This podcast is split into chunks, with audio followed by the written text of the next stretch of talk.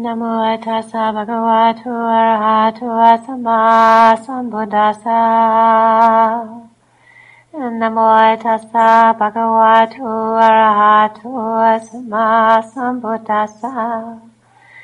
Namo tassa bhagavato arahato samma sambuddhassa. Buddhang dhammang.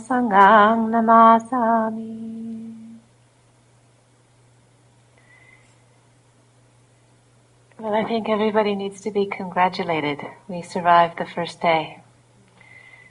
So it's time for gold stars all the way around. You know, it's it's um, the first day of a retreat for most everybody is is, is usually a little bit rough going.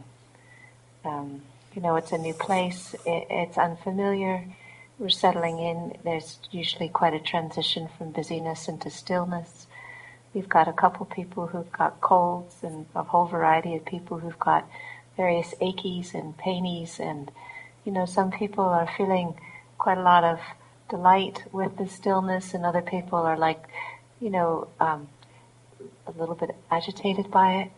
And, and, uh, it just takes an, it takes a lot of courage, it takes a lot of courage to show up and to do this. So, um, it's commendable. It really is genuinely commendable that people are wanting to come and, and have an inclination that there, there is a good thing that will come from doing this. Because there's, there's certainly times where it is not um, altogether clear that that might in fact be the case.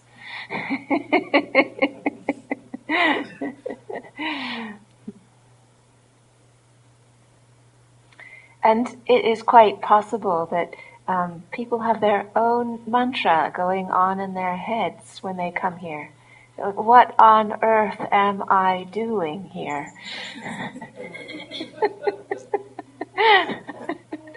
Why did I come?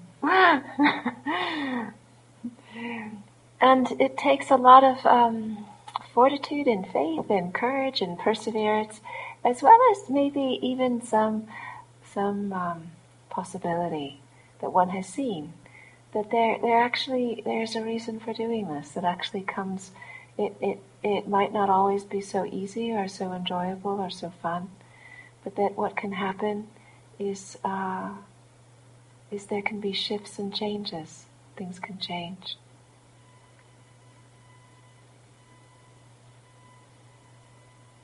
So um, this is the first time well, this is the first time since I've left England that I'm back doing a retreat in a in a place that's a you know very clearly established religious institution. And I notice my own mind moving with various different perceptions and feelings and resonances and you know uh, qualities of appreciation as well as concern. And I um, I have a couple of reflections to share, and let's see if I can tie it in again with the with the, um, uh, some of the basic teachings.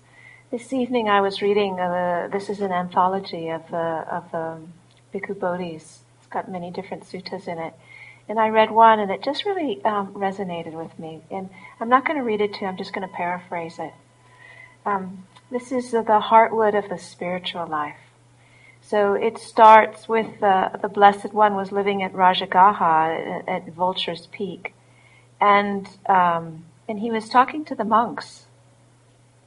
So and it was um, he said, you know, you know, some people go forth,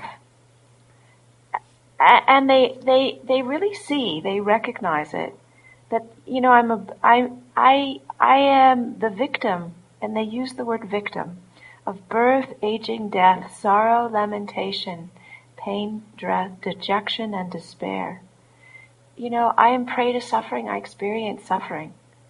Surely there's got to be a way to get to the end of all of this. This whole mass of suffering certainly must be known. And so then one sets out on a, on a journey. And in the process of setting out on a journey and becoming a, a, a spiritual contemplative, there's often a certain amount of privilege and gain and honor and renown that can happen. And if a person is stopping there, they think that that's good enough. It's like, and then as a result of that, they start praising themselves and disparaging other people. His, his aspiration to find the end of suffering hasn't come to fruition. And, and, and then the analogy is a little bit like, you know, if somebody is looking for heartwood and goes into a, into a forest and finds a, a beautiful tree that is filled with heartwood, but rather than taking any of the heartwood, one goes around and collects the twigs and the leaves on the edge of the heartwood, on the edge of the tree, and then brings them home and says, "Well, I'm going to make, I'm going to, I'm going to make something that requires heartwood out of this." And one knows for sure that, you know, if you take twigs and you take leaves, it's not going to be possible to manufacture something that requires heartwood. So if we, you know, set forth on a journey and we get stopped where there's privilege or praise or honor or renown, you know, we don't have anything really to to take take us to the journey that we had intended to to go to, which is to understand suffering and the end of suffering. And so, okay, so let's say a person doesn't get stuck in, in renown and privilege. You know, they can see that, and then they continue on, and then they make a commitment to be moral, you know, to live a good life. And then as a result of their commitment to being moral, they praise themselves and they disparage other people. And it's a little bit like somebody, and then it, we still haven't arrived at the goal. We haven't got there yet. It's a little bit like somebody uh, collecting the um, the um, the bark on the outside of the tree and trying to make something that requires heartwood out of it. You know, it's just not going to do it.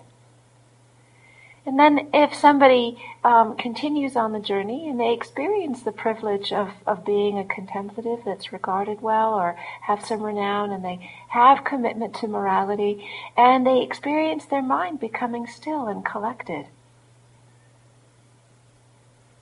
it's a little bit like uh, taking the sapwood, you know?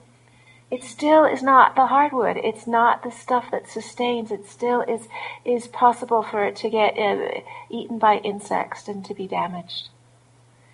But if a person is able to make this kind of interest or aspiration to go forward and sees it all through these various different stages, and gets to the place where there's some real genuine insight, clarity, where there's emancipation, where there's liberation, where there isn't any more suffering left.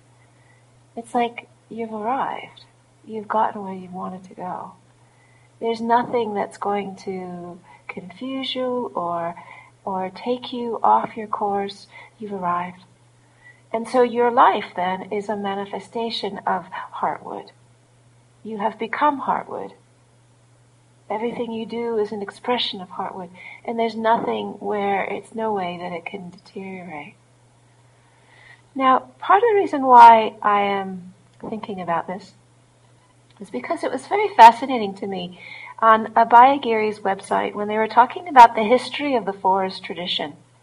So Ajahn Chah was a forest meditation master, and he was one of the people in uh, the last century who brought um, the kind of essential teachings back into uh, contemporary Thai Buddhism. So, um, and so what this website was describing was in the forest tradition. Since the time of the Buddha, there has been a, a kind of an ebb and flow so what has often happened is, is that there's a teacher and the teacher gets uh, um, some success and the success being brings fame and the fame brings wealth and the wealth brings comfort and the comfort brings degeneration and the degeneration then has the whole thing decline. And then from the decline, then there's somebody who usually emerges who's inspired to pick up the traces of what was there before and to really apply the teachings and to bring forward the essence of, of what was intended in in the spiritual aspiration. And so that person can go for a while and then after a while that person or that order or that lineage or that tradition flourishes for a while and it becomes famous and, and then the fame accrues wealth and the wealth accrues money and the money accrues comfort and the comfort accrues the possibility to degenerate and it goes through the cycle again and again and again. And this was on the Abhayagiri website. It was like, you know, this is what they were saying is the history of the forest tradition, you know, which is very much like what is saying in the sutta, right?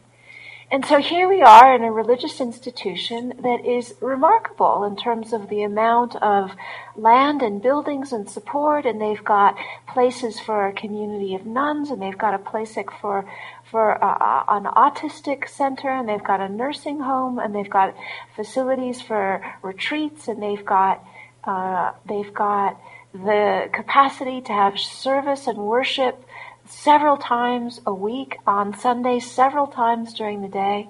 And they create this unbelievable resource for the community. So what is it then that allows a tradition to maintain its connection? And what is it that makes it possible for it to degenerate? You know, when is it that the, this abundance of resources can be a phenomenal asset uh, to the community? And, and when is it that the, the kind of uh, institutionalization that will naturally follow this level of settledness and stability ends up causing the mind to move away from essence? I mean, to me, these are interesting questions, not just in the abstract, because it's very much parallel to my own personal journey of what I've lived through and what I intend to manifest and create. And so here we are, you know, the very beginning of a retreat. It's day number one. We don't really need to be considering or worrying so much about institutions. You know, we're just here for five days. And yet, there's something about the validity of this question which is relevant even in five days which is that as we are able to get a sense of touch, know, and taste for ourselves, what is the essence of these teachings and where is the liberation? Then we're moving in a place where we can take resources that come and use them in a way where they're of benefit and it's not so likely that we will use them in order to degenerate and to lose contact with what's really important. So even for us on day one of a retreat, day one, just day one, it's still relevant. It's still relevant that we understand what is the essential element that we are undertaking here so that our minds can open to that, our bodies can know that, we can sense it, we can feel it. And so that whatever we do, our life is a life of heartwood. It's the manifestation of the essence.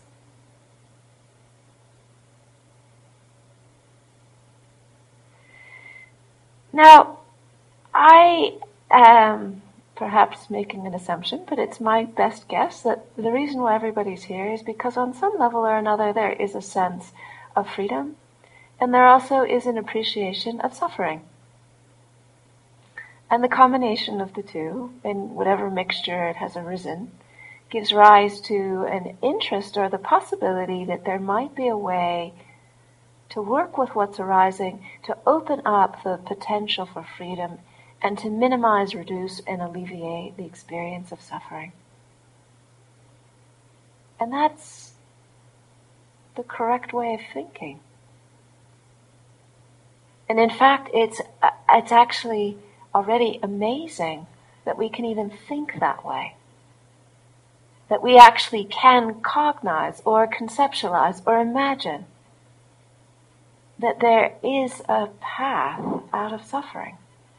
There are huge numbers of beings that don't think like that. It never has once occurred to them that that actually is a choice, that that's a possibility, that that's something to cultivate. So even to just consider that, to think that, to imagine that as a possibility, it puts us in a position of unbelievable blessing. So much so, I have no language really to describe the depth of that. And yet the reality is, this is that, you know, we have minds and bodies and they're crabby and, you know, and we have aches and pains and they're crabby and we get colds and they're snotty and, you know, and, and, and, and, and we've got minds that, you know, are not always cooperating and it's, and it's hard.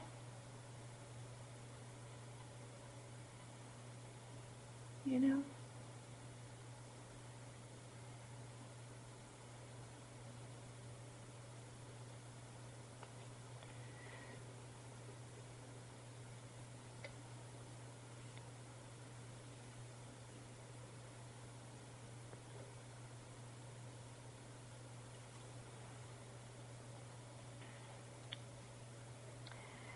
So, uh, I'm going to digress again and then come back. When I was in uh, England, I took a pilgrimage and went to the Rieti Valley, which is in the center of Italy. And St. Francis had developed four sanctuaries in the Rieti Valley. And I've always had a strong heart connection with St. Francis. Um, I don't know why these things are, but there just is. It's a very clear and very strong heart connection. So I was really happy to do pilgrimage in the Rieti Valley, um, following the way that he would walk. So most people, when they think of St. Francis, they think of Assisi. And that was certainly a place he spent a lot of time, but the Rieti Valley is also a place where he spent a lot of time. So I was there with another Anagarika, and we were in robes, Buddhist robes with shaven heads and our alms bowls, and we would move, walk into through, you know, one sanctuary through the village and to another sanctuary. And many of these sanctuaries were kind of built around caves, and one cave was up in the mountains. And we stayed in the cave, and we spent a couple nights in the mountains. And we were on alms round, so you know we didn't have money with us. We would just go and receive alms in the villages. And one of the things that's really lovely about a Catholic country is it's like, you know, they see a monastic, it's like, ah, oh, it's wonderful, you know? And then we were on St. Francis's pilgrimage. So it made absolutely no difference that we were Buddhist. It's like, you know, the mentality is really simple. You like St. Francis. I like St. Francis. I like you. That's it. That's plenty. It's good enough. I don't need to know any more. So, you know, it was Sunday and all the stores were closed and we were in a village near one of the sanctuaries and we were on alms round. And it looked like a mother and her daughter who were living close to together. So they were in houses nearby. You know, they asked us who we were and what we were. So I speak a little bit of Spanish. So between my tiny bit of broken Spanish, I was able to convey that we were monastics and we were on alms round. And that the food that we were going to eat was only the food that was going to be given to us that day. And they went, you know, their eyes got big as saucers and they just piled back into their houses and they came out with like a ton of things, you know? Like it was like unfathomable that we didn't eat dinner and that we had to make they had to make sure that we that we were really well nourished because it was like it was just incredible. So it was like all right it's just this exquisite heart opening of being in a foreign country not speaking the language not being the religion and and having this kind of of of spontaneous happening I mean, I'd never expect things like that, but it happens. Yeah. It's just, you know, it's just amazing. And I think one of the things about St. Francis that I really loved was is that he really loved nature. So he liked to practice in nature.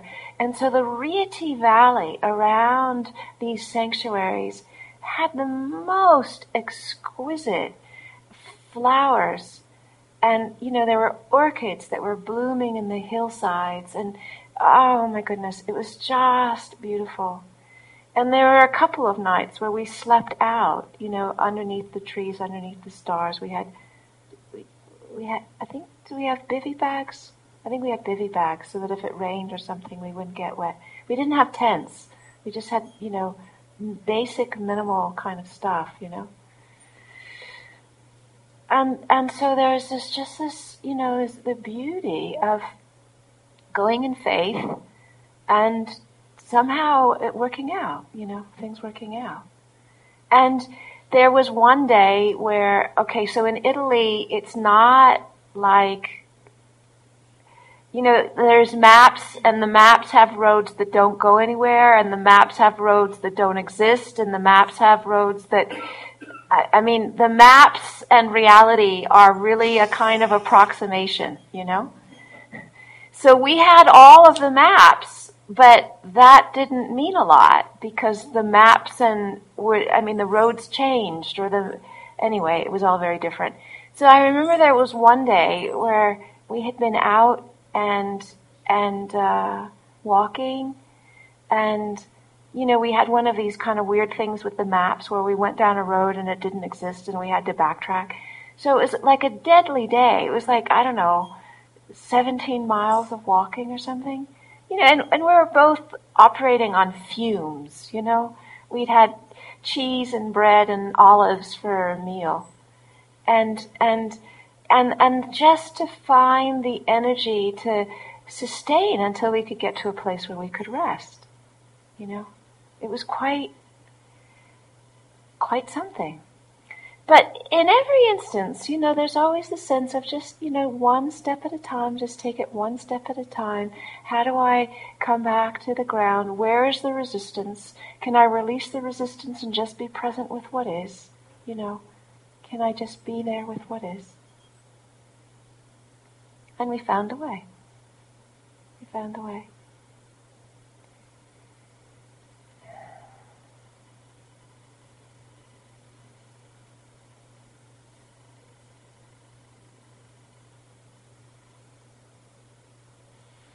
So we're in a saint, a place of Saint Francis, and you know there's images of Saint Francis and images of Mother Mary and there's crosses and there's crucifixes and there's nativity scenes and my my mind is filled with associations and memories and different experiences that I've had.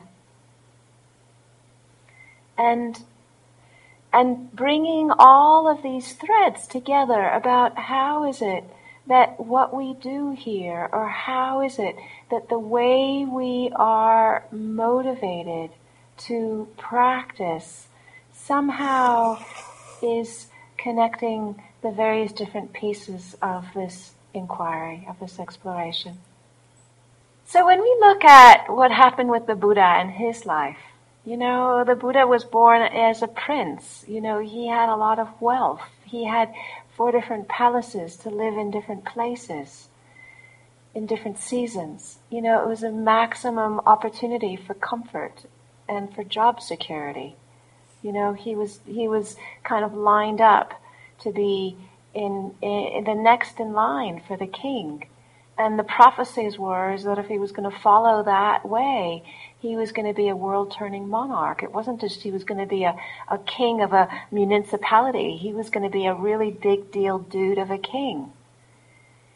But something happened. A number of things happened. And he really got it that the pleasure, the privilege, the comfort, the family, the security did not touch the basic questions that he wanted to answer.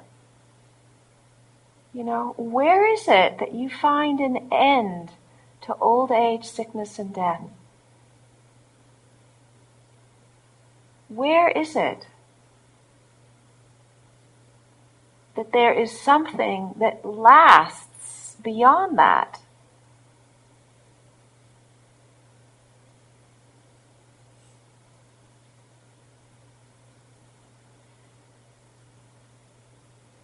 So he could see that in his own personal experience, everything that he had, his intelligence, his charisma, his loving family, the opportunities, the comfort, the music, the entertainment, the health, his talent. None of them, none of them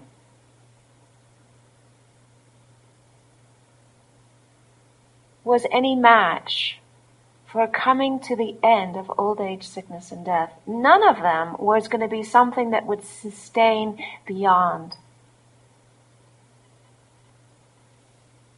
And he couldn't help himself, and he couldn't help his family. He had nothing in all of his talents that was going to be an answer to these very basic questions that all of us have to deal with.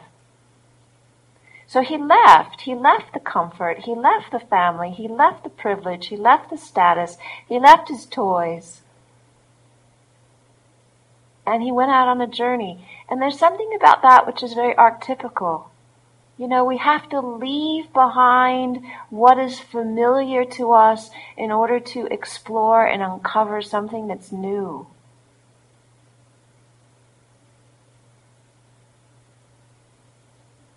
And so, you know, we've come here. This is none of us live here. You know, this is not our our pad, our place. We have to get to used to the place, how it works, how it functions, and where everything is. And you know, for some it's too hot, for others it's too cold, and you know, it's not the same as our own space that we have the ability to regulate and to and to and to have it be the way we like.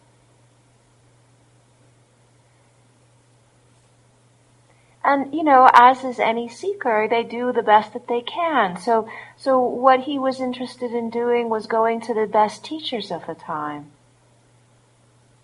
And the, and the best teachers of the time were masters of concentration. And, and so their mind was able to absorb into subtle levels of what it is, what is consciousness, what's the nature of consciousness absolutely sublimely blissful experiences. But when you come out of them, your knees still ache, you still miss your family, you still get hungry at breakfast time. All the kind of normal things that we experience, the wanting and the not wanting and the confusions and the suffering, are not uprooted by that pleasure of concentrating the mind into the deepest ways that it can, knowing the deepest kinds of happiness that it's possible to know from that is actually still conditioned. It's dependent on the concentration. And so he came out of that thinking, yeah, this is great, but this is not the answer to my question. This does not answer what's beyond old age, sickness, and death. It doesn't touch it. It gives me a holiday from having to deal with the problem, but it doesn't actually answer it. So he continued on his journey and his exploration. And, you know, in that day, they had this belief that the body was the source of the problem. And so if you subdued the body, then you subdued the problem. And so they would do stuff that for us would make our blood curdle. Because it was just like, you've got to be joking. but they weren't joking. They were serious. They were willing to do anything. You know, and so there's this, there's a picture, an image of the Buddha uh, after he'd been, you know, eating a, a spoonful of rice and then a, a half a spoonful of rice and then a grain of rice for a very prolonged period of time. And he's just all skin and bones and you can see his spine from his stomach. And so, you know, and so he had the insight, you know, the only thing this is doing is making me physically weak. It's not helping. So he was a radical thinker in the sense that he was willing to go into the ideas of the day, explore them, feel them from the inside and come to his own conclusions. And his own conclusions, no, this is not the way. So he was practicing with others and he left to, to do what he needed to do was to nourish himself. You know, and they thought he was a total washout, a write-off, a wimp, you know. So they had made a kind of a pact between themselves not to speak to him if he came back because he was a washout, a wimp. And he went off on his own journey, had his own insights, and then his own mind opened up. And then he was thinking, the Buddha, after his mind opened up, he thought, well, you know, who can I, who can I teach? This stuff is so subtle. And people are so committed to their desire they are so committed to their ill will. They are so committed to their conceit. You know, how am I going to share this? Who is interested? People want to have fun. They don't want to wake up.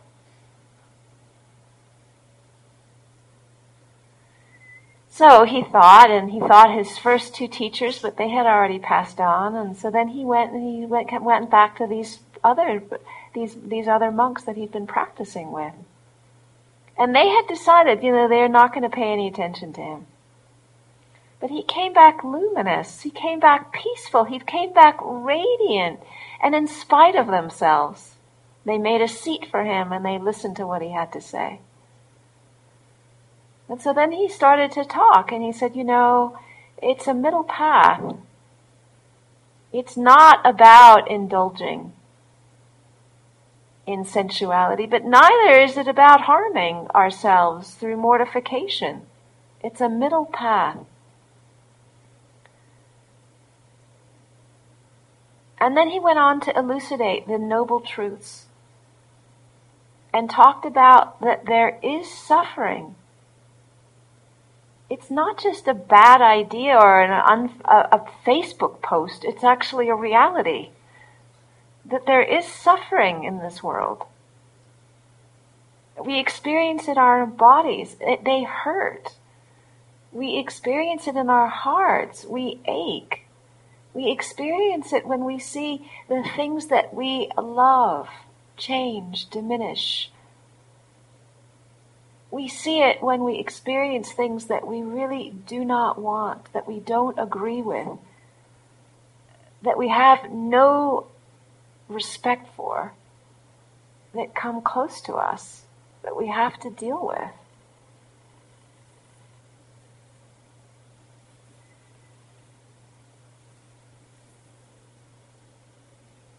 Now, I'm going to sidestep for a moment and then come back into the Four Noble Truths story. One of the things that happens in a postmodern world because we do have bodies that suffer and we do get sick and we see other people get sick and it's heartbreaking. We see houses burn down and fires and we see people dying in what seems like completely tragic, absolutely unthinkable circumstances. And it hurts to try and wrap our minds around it. One of the things that happens in our world is that we experience suffering as insufficiency. We experience our body aching as being something fundamentally wrong with me. We experience sickness in somebody else as somehow something is wrong with me that I'm experiencing this.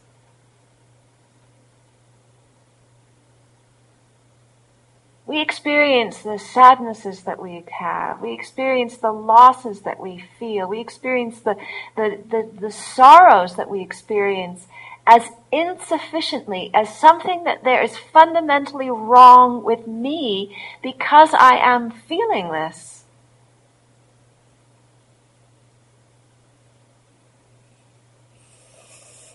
So it solidifies a sense of unworthiness.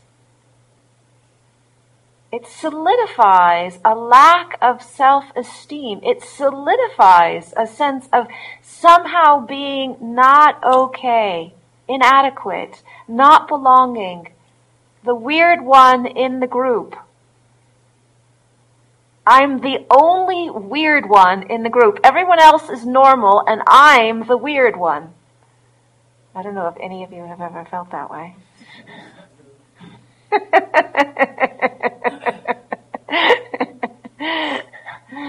And it's because there's something fundamentally wrong with me that I feel that way.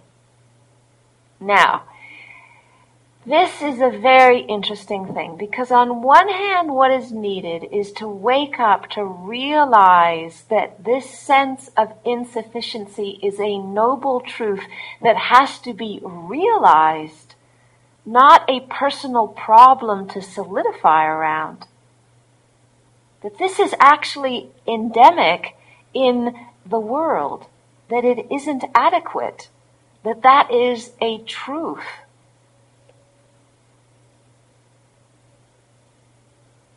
And then it goes skiddly wampus that we have identified with it, taken it to be an, a validation of unworthiness that we have experienced from someplace else, and use this noble truth to verify, solidify, validate an unworthiness, a lack of self-esteem, a lack of self-belonging into a larger sphere.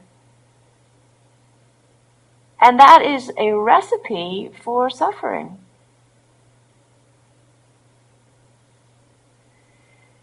Where it is tricky is that sometimes the unworthiness that we feel, sometimes the lack of self-esteem that we feel, sometimes the sense of shame that we have internalized, or the criticism of our parents' voice that we heard from we were time we were knee high to a grasshopper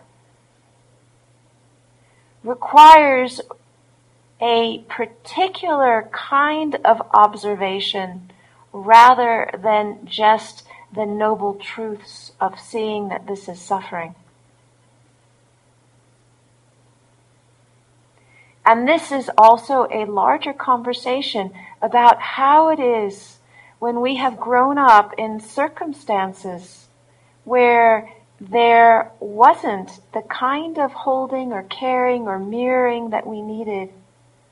That developmentally, the result was we internalized a sense of shame or inadequacy. And then used the world around us forever after to justify, to verify, to validify that formation that happened when we were very young. So what I am doing now is I am mixing the observation that comes from the noble truths, which is talking about not solidifying a aspect of oneself and combining it with a developmental psycho, psychoanalytic look at how we got there in the first place. And my experience, for whatever it's worth, is, is that I've had to do both. I couldn't only look at things in terms of their inherent nature as being unsatisfactory in order to address where the sense of unworthiness actually got embedded in my system in the first place.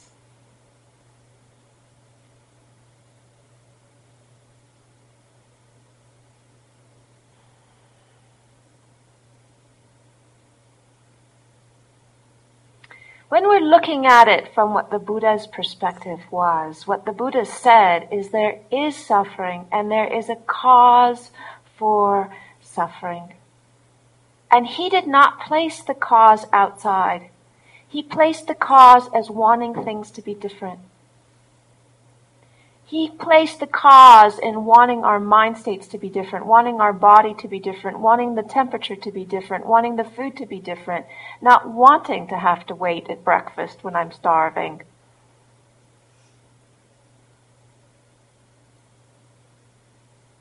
And so when a person is able to bring attention exactly where there is wanting and not wanting, then that is exactly where the cessation of suffering takes place. It doesn't come because there's a magic wand and the world goes voop voop and everything we want we get and everything we don't want goes away. It comes because we fundamentally start relating to the world in a different way.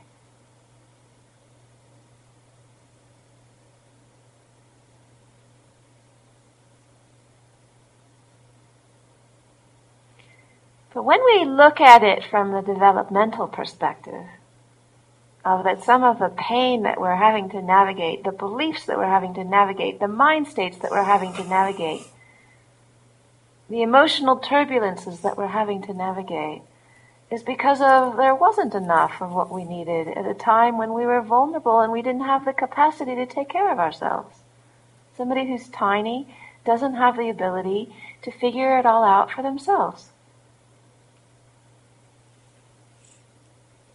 And so in these situations, it isn't just a question of wanting to not feel something. It's a question of bringing forth what is needed when one didn't get it. And this takes actually an enormous amount of sophistication to know the difference between when it's suitable to observe something and when it is important to interact and bring forward the qualities that never were given when they were needed.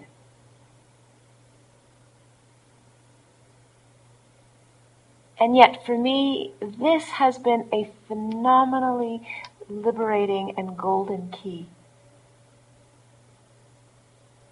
Tremendously liberating.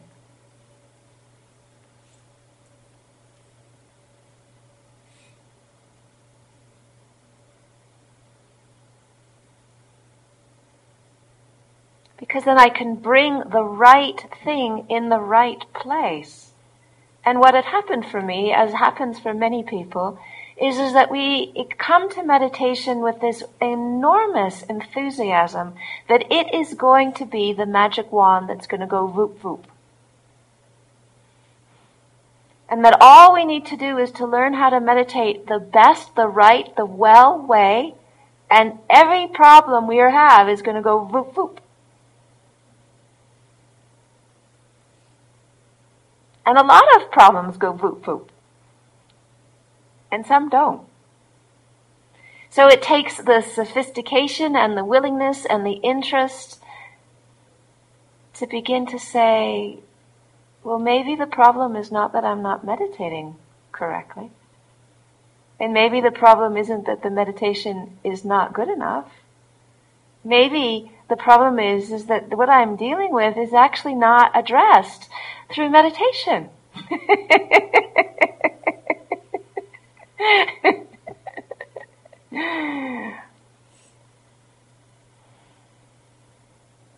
that took 20 years for me to work this out. 20 years. 20 years of meditating. 20 years where I felt that the only thing in the world that I wanted more than anything else was to be free from suffering.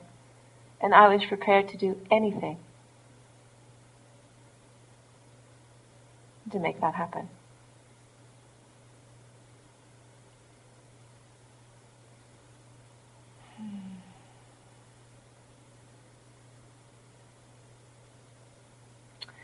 So the Buddha talked about suffering and he talked about the cause of suffering and he talked about the end of suffering. He talked about the path leading to the end of suffering.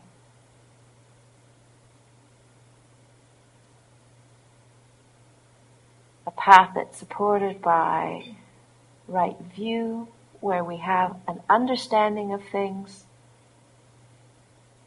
that makes sense of our world in a way that allows us to work with what's arising. Right conviction, where we bring forward an effort, an attitude, a, a, a, a willingness to engage. The effort to show up, the effort to do what's needed the effort to refrain from doing the things that, that hurt, that harm, that are not helpful. To stop the slandering, to stop the criticism, to stop berating oneself or criticizing oneself.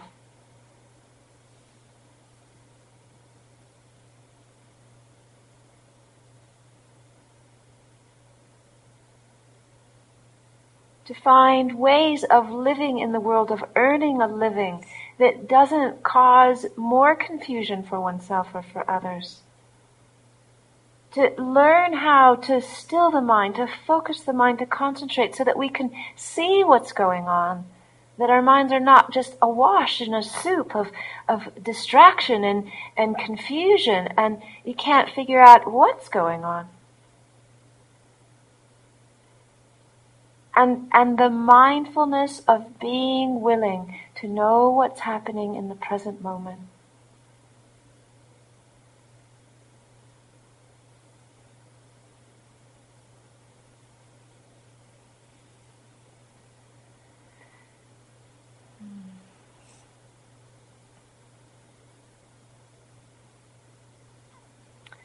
So let me weave this back around to where I started. How is it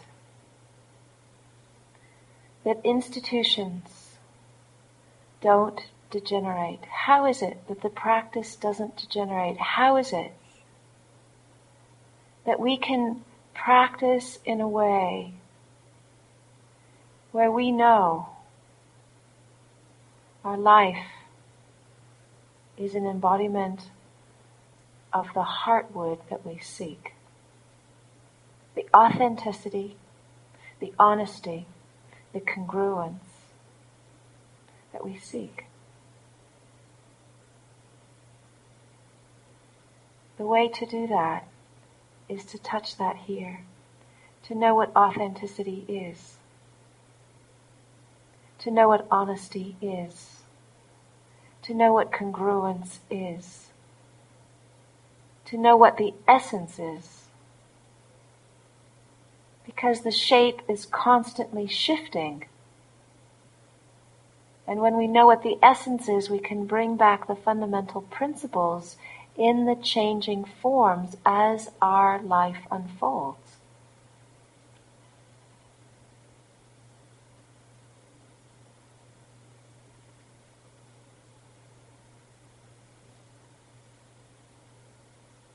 When we see clearly beyond a shadow of a doubt, when we've tasted mango, we don't need to listen to what somebody else describes a mango tastes like. It's not that we have a magic wand where all of a sudden the things that we want are the only things that we experience, and the things that we don't want all of a sudden disappear. What shifts is, is that we have a frame of reference that we're relating to it from and an understanding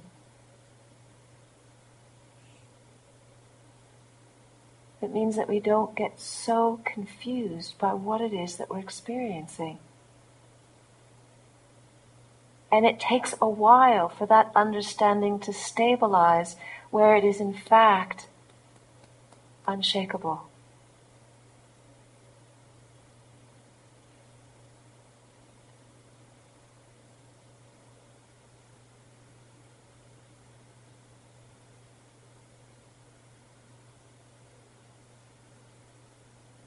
And when it's unshakable, it's unshakable.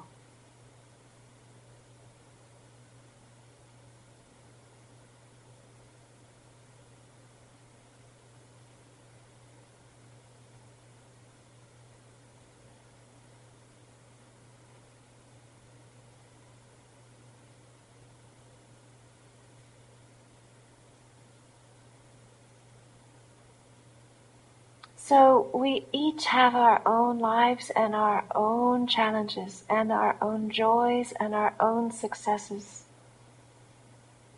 Our own little awakenings, our own big awakenings.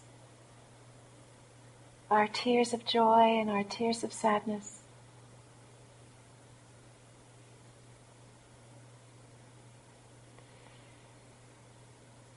Little bit by little bit an unfolding happens through practice, through presence, through clarity emerging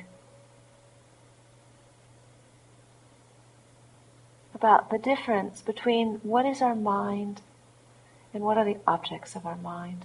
What is our essence? And what are the conditioned things that arise depending on other conditions? we know our essence. We're not confused. by the things we have to experience.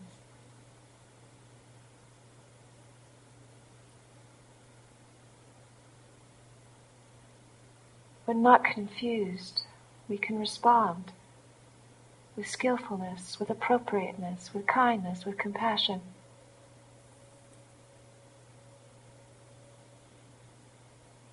When we respond with appropriateness, with kindness, with compassion, with skillfulness, with wisdom, our lives are the manifestation of what we value.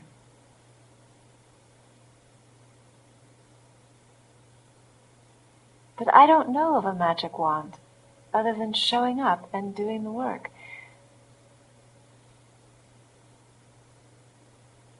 Where the tire meets the road, being with the rub, softening through the resistance, finding courage to bring with the spacing out, continuing to stay present when you want to run.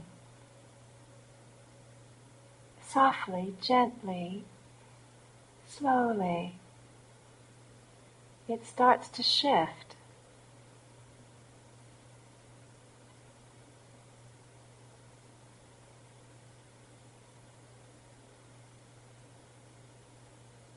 Clarity emerges, joy emerges, peace emerges, gentleness emerges.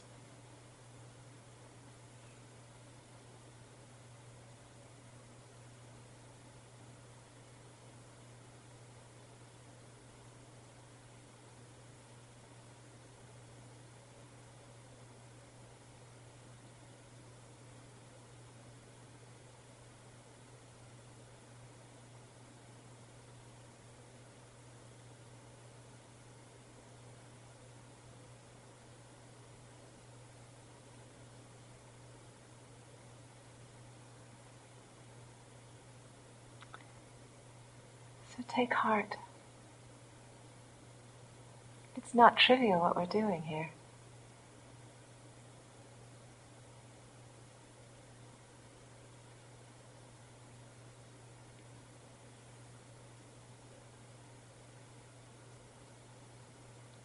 And we're in a community of people who have similar value. Similar interest, similar aspiration.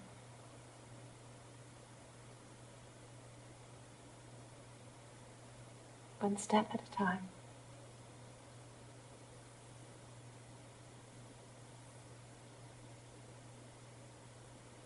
One teacup at a time. One bubble of joy at a time. One tear at a time.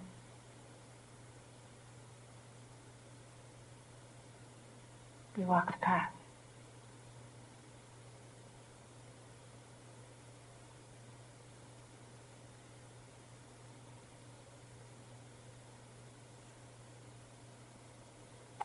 So I'd like to offer these words for reflection to consider. And again, as I said in the beginning, to take what resonates, contemplate it, use it. Know it because when you listen inwardly from inside of your own body, you can feel opening and relaxing and releasing. You can feel your breath deepening, softening, quieting. You can know that it's truth. And if I speak in ways that don't resonate, leave it.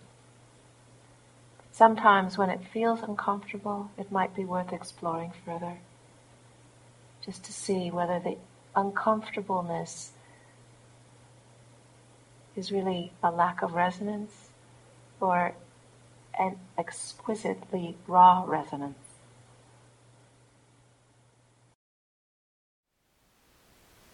Thank you for listening. To learn how you can support the teachers and Dharma Seed, please visit dharmaseed.org slash donate.